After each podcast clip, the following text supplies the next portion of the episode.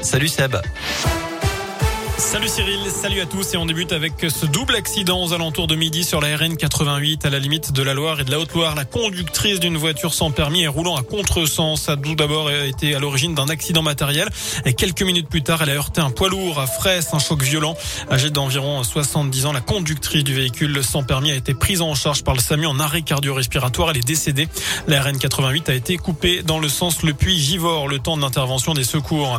8000 renforts supplémentaires jusqu'à la fin de l'année scolaire. C'est l'annonce ce matin du ministre de l'Éducation pour répondre à la colère du monde enseignant.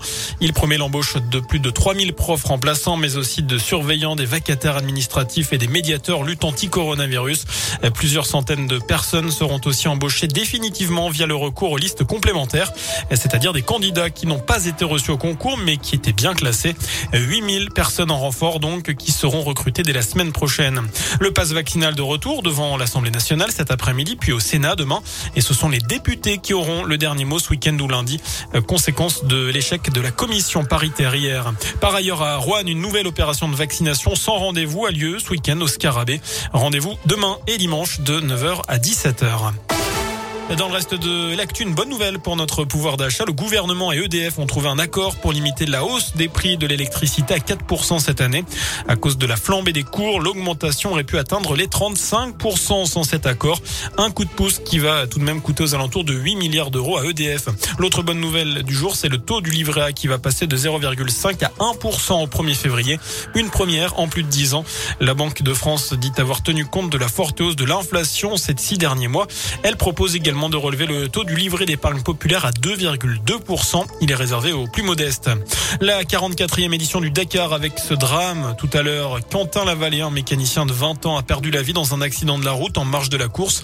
Son passager a été blessé et transporté conscient à l'hôpital. Noté la victoire finale ce matin sur l'épreuve du Qatarien Nasser Al-Attiyah en, en auto, pardon. Le Britannique Sam Sunderland en moto et puis l'Isérois Alexandre Giroud en quad. Il remporte d'ailleurs la course 25 cinq ans après son père. Une édition 2022 marquée, je vous le rappelle aussi, par une explosion, peut-être un attentat d'une voiture d'assistance avant le départ. C'était fin décembre. C'est une légende des Verts. Dominique Rocheteau fête aujourd'hui son anniversaire. 67 bougies pour l'Ange Vert, ancien joueur évidemment de la grande époque de l'ASS. Du basket à suivre ce soir, la chorale de Rouen reçoit Fausse Provence à 20h. C'est à Vacheresse. Alors qu'en Pro B, Saint-Chamond reçoit l'équipe de Nantes à Bouloche.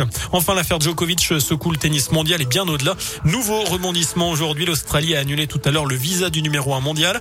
Le Serbe est menacé d'un retour en rétention dès demain, le temps de l'examen de son recours. L'Open d'Australie qui débute dans trois jours seulement à Melbourne. Voilà pour l'essentiel de l'actu. Passez une excellente fin de journée. Merci Seb, à tout à l'heure. Voici euh, Vita Sliman, Lil Nas X et la